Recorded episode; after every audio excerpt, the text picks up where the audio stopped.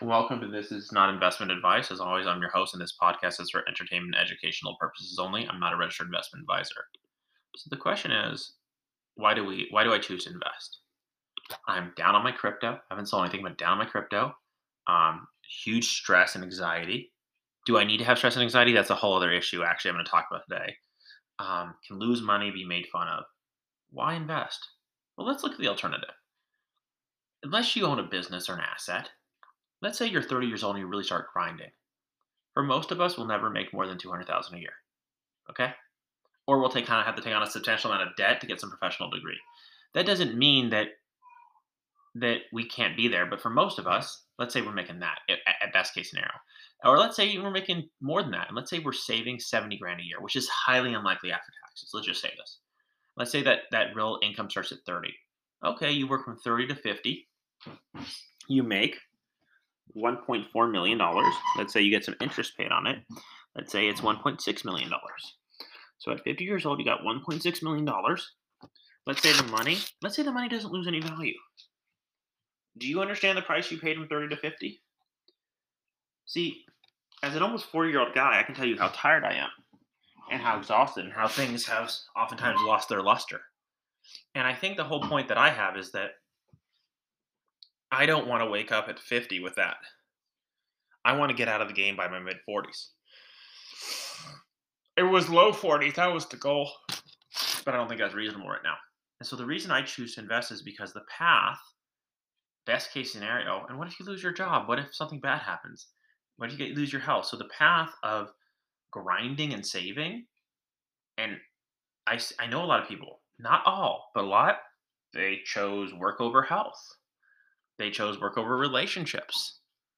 Um, they became self-absorbed. And so ultimate, ultimate, ultimately, um, they made a decision that destroyed them. And once you get to a certain age, you kind of just start making up reasons why you'll never get out. And so investing gives is the only chance that I have, the only chance that I have to get out of this system. And so maybe that's what I believe is. I believe the system is really fucking dumb. Because for most of us, we'll work at jobs. There's a great quote from Fight Club. It says, people work at jobs they don't like to buy things they don't want to impress people they don't like, or something like that. And so that's, but that's, you, you meet all these people and they kind of say, hey, this is the truth.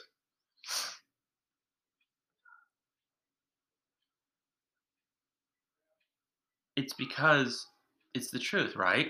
And my friend of my closest friends who inspired me to make this podcast, he says, most men live a life of quiet generation.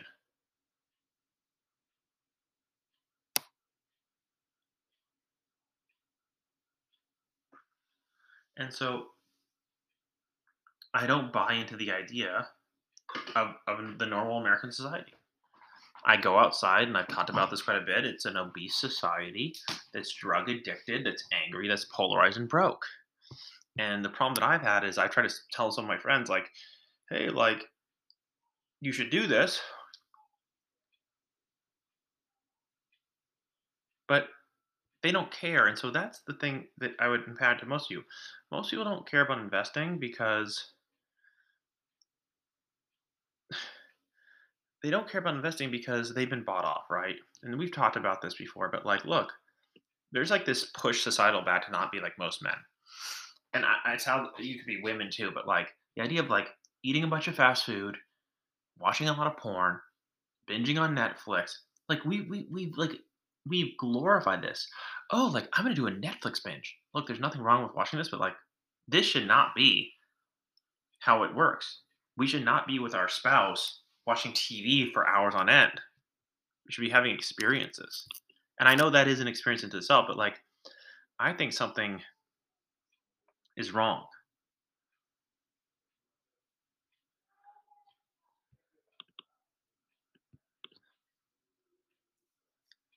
I think something's wrong. So here's, so if you don't invest, or if I don't invest, if I don't invest, I have no chance of getting out of the system. Now, I also would say that I have much lower goals than most people that are wealthy. I know people who say like, hey, like, how much, I asked someone, I said, I agree, I had some respect for this person, and how much wealth do you have to be? What net worth? Net worth, just, you know, is everything you own minus everything you owe. So if you have a collection, car collection worth one thousand dollars and you owe nothing, you have a net worth of one thousand dollars. And most Americans' net worth is tied up in their home too, which is me too, which is scary. But let's say you're like net worth. So I'm like, what net worth do you have to get to? He's like ten million dollars. Well, let's say he's adding three hundred grand of net worth. Let's say he's worth a few million dollars. I'm not, but let's say he's worth five, four million dollars. And so let's say he's adding half a million dollars of net worth to his lifestyle each year, which is pretty unrealistic. That's a minimum if everything's perfect at twelve years, and he's the anomaly. But to me, being really rich at sixty, sixty-five years old doesn't do anything. And I think that's the message I get to people. It's like, I'm driving the other day and I see this old man in a Ferrari. It's a cool, it's a Ferrari, it's cool, but it's like, he's driving the soul lane at sixty miles an hour. And I think that the reason why you want to invest, or I want to invest, is I want to get, I don't want to be forty-five or fifty and tell myself and look myself in the mirror and say, I didn't give myself a chance to get out. And I do accept the fact that I could fail, but it's like, like you could diet and lift weights, and that's more definite. Like if you diet and work out, you're going to get in better shape. Okay. But you could get sick. Things could happen. But imagine like, imagine you wanted to like, wanted something. Do you want to look at yourself in five, ten, fifteen years and say, you didn't give yourself the opportunity to get there? And that's, I think, for most people. And if you're listening to this podcast, you might be one of those different thinkers. I met a, quite a few different thinkers who's like, you don't buy into this, hey, like, retire at sixty. Or like, like, because for many people, I know, they are grinding and they hate their life every day. And they're thinking, why am I doing this? Like to me, like to me, my net worth goal is enough income that produces six to seven thousand dollars a month, and I go to the mailbox, I get a check for six thousand dollars. Now, is that for many people? They're like, that is the dumbest idea ever. I need a check. Literally, I know someone who says, and maybe this is what drives them, they're not satisfied with twenty-five thousand dollars a month. I'm like, to me, that's like crazy, but some people, it's two thousand dollars a month. But to me, I don't want to be in a system where I owe people a lot of money and I'm struggling and I have to make a choice. Because the truth is, I made a lot of choices to embrace work over my health and over relationships. And I don't want to do that for the rest of my life. So now let's talk about, and, and ultimately that path has risk, right? So that's the one thing I'll tell you is that, um, and let's go back to the anxiety thing, right? I created my own anxiety because of timing. If I really believe in something, I'm going to be there for at least ten years. And I think that's, you got to have, you know, ARK has this investment philosophy, like five-year minimum. You got to have a five to ten year minimum here. You can realize, how do you create it, lose anxiety? You lower anxiety by not needing the money now. That's the, been the common thread. Like the people that are adding right now, I have a friend, I was talking to him, he's like, yeah, I'm down like forty grand on my crypto. I'm like, you should be adding. He goes, but he doesn't have the money, right? And so as long as you put yourself in a position where you can continuously add, where what you bring in is less than you spend, which I think why creating a business is in my future, is you'll be fine. It's the people that get washed out that need the money now, and I'm dealing with a financial situation. So um, uh, similar. So I've decided to try to borrow against my house. I actually had loan documents signed and the lender stopped funding. By the way, this is my journey, but I'm waiting for them to get back to me and I'm applying for another loan. I am negative cash flow on my investment property. If I can, and it's too big to hold it anymore. So if I can continuously make ends meet, and I'm, I'm worried that my job income is not going to be what it used to be. And so I can, um, I will not put in my position to go into foreclosure. So the question is, I'll either get this loan and the loan will allow me to ride out like three to four more years, which I think is more than enough time, Or eventually, then the worst would pass and I have to sell the house and I'd go all in crypto. So I want to talk about my targets of crypto too, like where I think we're going and what my beliefs are, because this short-term stuff is you can draw a million charts. Everyone's been wrong. Yes, there are a tremendous amount of people that believe in, say, Bitcoin. You saw like seventy-seven or seventy-eight percent of Bitcoin didn't move in like the last year, I think. There's a lot that believe in its success. There's a lot of people that also don't sell their houses. But the market is not about, the market is not about, um, it's not about, um, it's not, the market is not about, uh, It's not about, how do I put this? The market is not about the people in the middle. It's about people coming in and out. Remember in two thousand eight and in two thousand seven and two thousand six, there's a lot of people that got started getting involved in borrowing against their house, and supply demand got out of whack and it peaked, right? And it went to overbought, and then in two thousand ten, it was oversold. So the market price is really, short-term price is determined, in my opinion, by supply and demand getting out of whack. That's the one lesson I've learned. Look at cars. Like, I'm a Porsche fan. Look at G T threes. A G T three is one hundred thousand dollars more than sticker. Why? At, at least. Why? Because there are not enough supply and there are still willing buyers. And they've just moved it up the price curve. Look at what happened to Rolexes for a while. Okay? So you can have things that so get so, you know, things that double, triple in price or go to half their price.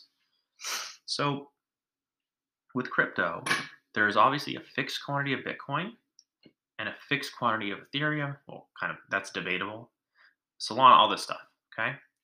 So to me, I think that as people use this stuff, there's two worlds this lives in. This is a world of everything blows up, or maybe just a world where it becomes more and more utilized and there's a mass adoption event.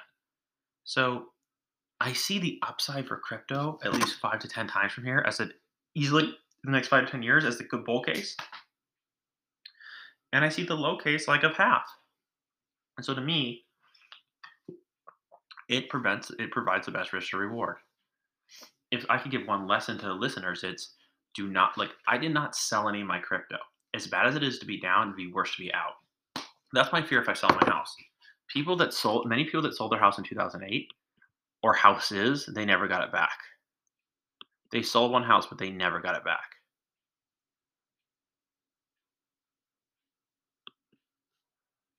Okay?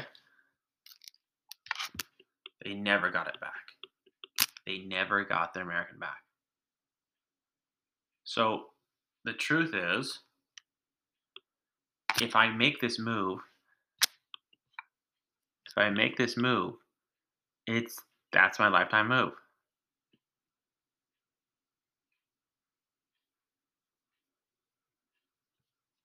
That's it. That's it. You can draw head and shoulder charts, you can draw logarithmic charts, but ultimately understand why you're taking the risk. And there's risk in everything. The other option is don't take risk.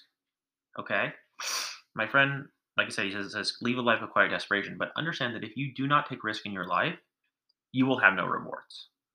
I know that sounds so like hokey, but it's the truth.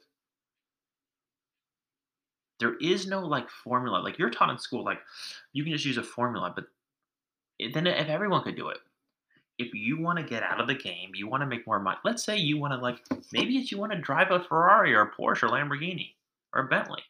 Or you want to live in a really nice house on the beach. Like I know a guy owns a lot of crypto, owns a lot of Bitcoin. He, I think he's worth like four million dollars. And I think he bought like one hundred twenty, one hundred ten carat car. And he's single. And a lot of people are like, why would you be worth four million dollars and buy this? He's like, and he's like, no, I don't want to buy the two hundred thousand dollars car. It's like, why not? It's like, because I want the beach house. So he's waiting. It's, it's not just risk to reward. It's also he's patient. That doesn't mean that's the decision you should make. But the idea that I come back to is, why do I continue to embrace risk in my life? I've embraced risk my entire life. when I started my career, I met a lot of sales guys who were really talented, made a lot of money, and had nothing to show for it. The point of money to me is not to like, I've done like the flashy shit. It's to have freedom. Because most of us, we're going to work up at fifty working for a fucking robot or software. And most of us, our jobs will be replaced with software. Don't think your boss cares about you. The second, for ninety-nine percent of us, that our company can find a cheaper method of us, we're gone. Or our wages get halved. If anything you learned during COVID, it's a power struggle. And so you have to learn as a human being, like, where do you draw the line? Where do you want your freedom? And is freedom important to you? Look, I would love to change the world, but ultimately I just want to change my own life.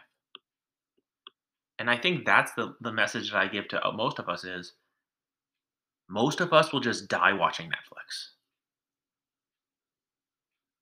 We'll, we'll be fifty years old. I don't want to be fifty and say, you know what, I settled. I'm okay. The risk that I am taking by continuing to do this process is I am continuing to say, hey, you know what? If I'm wrong, I am gar- almost guaranteeing myself that I will never have more than a middle class life, upper middle class lifestyle. And maybe even lower middle class. But that is okay, because the alternative of just being middle class, I do not see value in getting rich at fifty. And that's the message I want to give to a lot of people is you should think younger, because you meet a lot of these fifty-year-olds and they're full of regret. People, I know, I saw friends' parents who died in their sixties. I'm not saying you YOLO, I YOLO everything, but I believe that time is running out for me to make a move.